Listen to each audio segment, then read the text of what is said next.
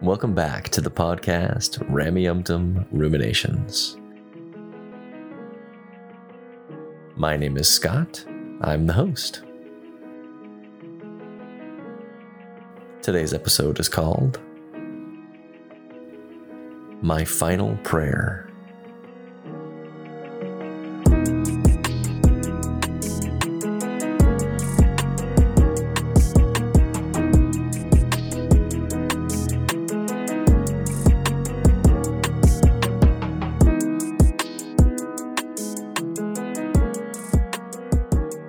Welcome back to another episode of the podcast. Today's episode, I'm going to talk about an offhand comment I made two weeks ago as I was uh, as I was reading through the devotional from uh, President Oaks and Sister Oaks. There was a phrase that stuck out to me that I um, that didn't sit well with me, and I I had to read through the talk that it came from and and uh, sit with my feelings for a minute to to figure out why exactly this bothered me. I had a couple of listeners reach out, so I'm also going to mention what some of you said as we talk about this talk from Sister Michelle D. Craig called Wholehearted from the October 2022 General Conference. I'm going to try and unpack exactly what about it was what bothered me. It might not be what you, th- what you think, so come along for the ride. We'll we'll go through this. I don't think that the talk itself was bad. I think that the context that it was referenced in here is what didn't sit right with me. I'm going to recap a little bit of what we talked about for um, in this section of the devotional that President and Sister Oaks talked about. And then we're going to read some chunks from Michelle D. Craig's conference address, and we'll try and get through this together. If this is content that you enjoy, if this has been helpful for you, please consider becoming a monthly recurring donor to the podcast. You can go to rameumptomruminations.org and click the donate button on the right hand side of the page. A dollar a month, two dollars a month, just whatever. If that's not something you're financially able to do, uh, you can leave a comment, share it with a friend, engage with the content wherever you're streaming this, and that will boost the visibility so that other people will be able to find what I'm doing a little bit easier. Oh, I forgot to mention this is episode 100. Wild. That is wild to me.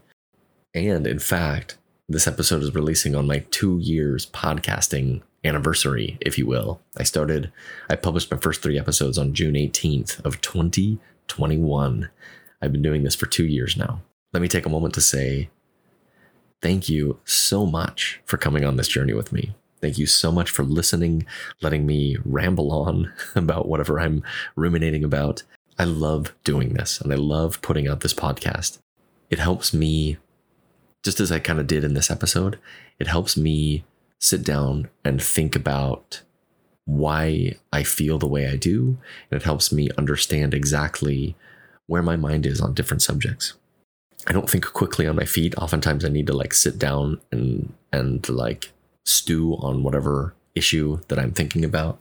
Some of these questions that you guys ask me, they really help me move my mind in the right direction to to breaking down ideas and creating this content. So I I'm appreciative for everyone that reaches out and engages with the content because you help me produce more content and, and get my mind moving in in interesting new directions. Thank you so much for coming on this journey with me and for listening. You guys are the best. You heard it from me. You're the best. So let's jump into this subject for today. So, to set this up, I'm not going to recap everything that I said about this devotional from um, May of 2023. What I will say to kind of give a little background for the listener is one of the points that I really appreciated, one of the things that Sister Oaks talked about that I thought was was a great subject to present to young adults was the fact that she was a single adult in the church for a long time, and she was married at the age of 53. She talked a little bit about um, longing for a companion and tears in her pillow. She was discussing some of these raw emotions of a woman who is unmarried in a church that centers eternal marriage in a core doctrine of the church. So she was talking about those vulnerable emotions, and I really appreciated it. I thought it was fantastic that they're addressing these very real issues that so many people in the church face. as she's talking about this issue, that's when she quotes Sister Michelle D. Craig, and she says, Trials do not mean the plan is failing. The plan includes growth and is meant to help us seek God. Sister Craig added, Heavenly Father is more interested in your growth as a disciple of Jesus Christ than he is in your comfort. When I read that initially, so I I, I made the outline for the episode and I, I mentioned that I wanted to read that and discuss it. But when I read it the first time, it didn't hit me the same way as I read it the second time. As I've had a little bit more time to think about why this bothered me, what doesn't sit well with me is what this is immediately following. So what Sister Oaks is discussing here isn't a sin, it's not a shortcoming of the individual. A person can't control someone else falling in love with them. This is something entirely out of the out of control of the individual. And that would precisely be the time where a God should comfort someone instead of being more interested in their growth as an individual. And I think that encapsulates exactly what my problem with it was. But I want to read some of the comments that I received about this, and then we'll discuss the topic a little bit more. A listener named Tim said, I don't understand why you took issue with the comment about God being more interested in the growth of his children than in their comfort. Not only that, but then you went on to insinuate that a loving God would not hold that attitude. Could it be that your response was an emotional one rather than a practical or logical? Great question. Maybe just consider your own children. If you had to choose between their comfort and their growth, which would you choose? Which of these two choices res- would result in happy, healthy, independent, and intelligent adults 10 to 20 years from now? I realize this is a false binary. However, it does often apply in real life. Excellent comment. Thank you for pushing back. This actually forced me to, to reassess what I said and to sit down with my thoughts to try and figure out exactly what about it bothered me. The last thing that Timmy said here was that it's a it is a false binary. So it's not an either or situation.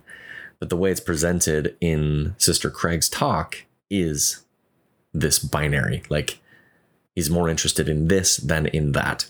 She's creating that either or as she's discussing this. I think where I take issue specifically is that it is set up as it's either this or that. I think a loving parent should also comfort.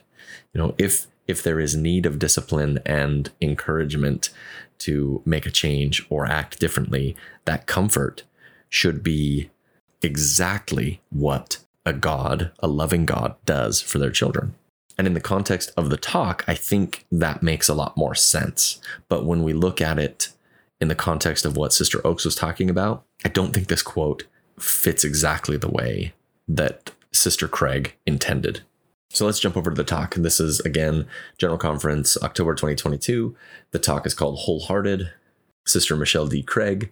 I'm only going to read the section where this quote comes from. We don't need to go through the whole talk. I'll read the paragraph before and then the quote on the paragraph following so we can understand exactly what she's trying to say. She says, When your faith, your family, or your future are challenged, when you wonder why life is so hard, when you're doing your best to live the gospel, remember that the Lord told us to expect troubles. Troubles are part of the plan and do not mean you've been abandoned. They are part of what it means to be His. He was, after all, a man of sorrows and acquainted with grief. That's a Isaiah 53 3 reference. I am learning that Heavenly Father is more interested in my growth as a disciple of Jesus Christ than he is with my comfort. I may not always want it to be that way, but it is. Living in convenience does not bring power. The power we need to withstand the heat of our day is the Lord's power, and His power flows through our covenants with Him. To lean in with our faith when facing strong headwinds, to sincerely strive each day to do what we covenanted with the Savior we would do, even and especially when we are tired, worried, and wrestling with trouble with troubling questions and issues, it is to gradually receive his light, his strength, his love, his spirit, his peace. The point of walking the covenant path is to approach the Savior. He is the point, not our perfect progress. It is not a race, and we must not compare our journey to others. Even when we stumble, He is there. Let's set aside the beliefs and the doctrines that are being presented here for a believer, this this sort of a message is comforting when I make a mistake or I'm facing strong headwinds, as she says, to lean on the Savior and find comfort in that. And there's many people that do. I'm not a believer myself, So that's not something that I can lean on when I'm struggling. But for a believer, someone that that wherever they're coming from, this is something that's comforting to them to know that if they make a mistake, if they do something wrong, they can lean on the Savior for forgiveness and for comfort and love and strength to make a change and, and become a better person. This is a message of love and comfort to people. I think what Sister Craig was trying to say here isn't problematic in itself. She's talking about leaning on the Savior when you're having troubling questions and issues. And, and that's something that many believers face. You know, and some of them take the route that I took and leave the church. Some of them take the route of leaning on their faith and sitting with those questions for longer. And I'm not here to say any one response is better than another. You can figure out what's right for your own life. When I read the phrase with the full context of what she's talking about, I'm learning that Heavenly Father is more interested in my growth as a disciple of Jesus Christ than he is with my comfort. It doesn't hit me the same way as it did when I was reading, when I was listening to the devotional before. And I think it's precisely because the way Sister Craig is presenting it is it's more of a generalized statement with the trials that people face in their lives, both mistakes that they've made and hardships that they're going through. When I compare the context of what Sister Craig was saying when she cited the quote to what Sister Oaks said when, when she cited this quote, it hits me a little bit differently. And I think that's exactly why it bothered me so to answer another one of your questions from from your your uh, post to me, I don't think it's a choice between comfort and growth for children because anytime I do correct my children, I've got a 10-year-old, an 8-year-old, and a 3-year-old. And life at my house can be pretty crazy sometimes. Of course, you know, my kids fight, they'll do they'll make a stupid mistake or you know my my 3-year-old is going through all the phases of learning how to be a human being and learning how to learning the our family culture and just learning how to how to interact with other humans. Of course I'm disciplining my kids and saying, "Hey, you know, when you do this, that's not acceptable." And I'm doing the regular thing that any parent would do, but comfort is always part of the discipline process for me you know, I know everybody has their own parenting method and model, and I'm not here to say one way is right or wrong over another. But my my method has always been to make sure that the person, the child that I'm correcting, knows that I love them and they know why I'm correcting them.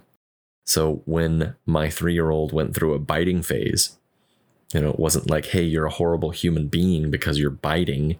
Only bad kids bite. It's like, hey, look, we don't bite other people because we love them and we don't want to hurt other people. And then showing an increased love for my daughter after having disciplined her, because I don't want her to think that I don't love her because she bit. I think the binary of saying either comfort or discipline, I don't think it works because for me, the comfort is going to happen regardless of what they do. And the discipline will happen only if they make a mistake.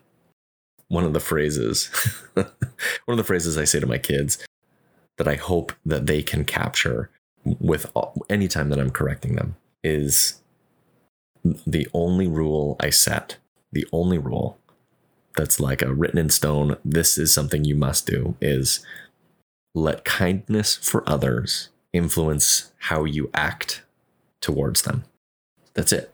That's that's the one like big rule that I have. Anyway, I don't know. I'm on a tangent. This is only tangentially related. Sorry. Anyway, um, I'm going to jump back to this. I did have a, a couple of other commenters um, offer some excellent insight into this as well. So to sum up, going back to comparing how Sister Oaks talked about it, what Sister what Sister Oaks is talking about here is a struggle that she had that was not a sin, it wasn't a mistake, she didn't do anything wrong. She just didn't get married in her 20s and she felt pain because of that. And that's a pain that's real and that's a pain that many members of the church that are unmarried go through. In a situation like this, this is the context that she was bringing it up. Her faith is tested because she's not following the covenant path. She wants to follow the covenant path, but she she's just not she just hasn't found an eternal companion yet. And that was the context of this quote that God is more interested in her growth than her comfort. And that just felt wrong to me in a situation where the the individual has done nothing wrong and is feeling intense pain and crying in her pillow about it, that's what she said. That's precisely the moment where a loving God would offer comfort. So, as, as Timmy related this to raising kids, I'm going to relate that back to raising children. So, if I'm going to relate apples to apples, the exact same scenario that Sister Oaks is talking about to a child's experience, this is precisely the time where a God should offer comfort. If the individual is doing nothing wrong, does not need to change their course or or grow as a person, all they need is comfort and love. Comfort is exactly what that type of person needs. Now, there's another aspect of this that I want to discuss. And this was mentioned by a Jordan on the YouTube channel. And uh, I'll, I'll uh, put a trigger warning of suicidal ideation on here and uh, read this person's comment and talk about what they what they said. This comment was the second part of why this phrase just didn't sit well with me. So Jordan says, I know exactly what it is about this phrase. Heavenly Father is more interested in your growth as a disciple of Jesus Christ than he is in your comfort that rubs me wrong. All my life growing up in the Mormon church, it was emphasized that the Holy Spirit was the greatest comforter, that Jesus suffered every conceivable pain and agony so that he would know how to perfectly comfort you in times of struggle. So when my depression was compounded by the CPTSD from the traumas of serving my mission and drove me to the brink of suicide, I did what I had been taught to go and knelt and poured out my soul to God and Jesus and pled for relief and comfort. And nothing came. I visited with my bishop for guidance, and all he could provide were the same empty platitudes and admonitions to do all the things that I was already doing reading scriptures, attending church, serving faithfully in my calling, and praying daily. None of that was working. So if you want to go support Jordan and their comment, you can find it on the YouTube page. They go into a little bit more detail of their experience. They talk about um, Bruce. McConkie. Go support Jordan. Leave a message. Comment on, on his comment if you want to uh, find and support them there. I loved this comment. I loved what you had to say, Jordan. Thank you for sharing deeply personal information there that I, I chose not to put into the podcast episode. So if you want to go find it and read more, send that Jordan some love. Please do that. This was exactly my experience in the LDS church as well. I struggled with with depression, suicidal ideation, and nothing that I was taught to do actually offered me any substantive comfort in my day-to-day life. In fact, it was quite the opposite, honestly. The last prayer that I ever said, maybe I'll share this here. The last prayer that I ever said, and this is the question that I posed to God for he or she or they to answer. It is the only question I want answered. If a God exists, this is the question Where were you when I was in crisis? You would send angels with flaming swords so that Joseph Smith could marry children. But when I was in crisis with suicidal ideation and I opened myself to the heavens, I was met with silence. The last prayer I offered, that was the only question. And I haven't prayed since. It's been about four years. When a phrase like this comes up, when talk of comfort is pushed down and discipline and growth is praised as being more important than comfort, when talking to someone with depression or mental illness, it doesn't hit the same. So maybe part of the reason I had a negative response to it was because of my personal experience with the LDS religion and my depression that is so intertwined with my lived experience of Mormonism. My mind is going to a Norm MacDonald joke. I have a, uh, my sense of humor is uh, sometimes dark. And there's a Norm MacDonald joke that I, it just cracks me up the late Norm MacDonald. And he's talking about when people talk about suicide and some people's reactions to it is, you know, I just can't understand why this person would contemplate suicide. Know, why would they even consider it? Norm says, You can't? You don't understand? And then he proceeds to list just some of the awful things about being a human. And for some reason, it just cracks me up. I know I got heavy here. I didn't mean to get quite so heavy. Um, but on top of what I said was the first reason and the first half of this discussion, this second part, this this need for comfort for some individuals is so important. Every human is different. Every human needs different things. And so for some, maybe they do need that hard hand and emphasis on growth. But for others, I think the comfort is far more important. We, we never know what someone else is going through. And I don't think Sister Oaks um, meant for it to be to come off the way that I perceived it. Maybe she doesn't have depression. Maybe she just doesn't understand my lived experience within the LDS framework. And that's okay. I can offer her kindness and say, it's okay for her not to know how I received this message. The last comment on this subject that I'll quote or that I'll that I'll cite is from Steve. Again, this is on the YouTube page.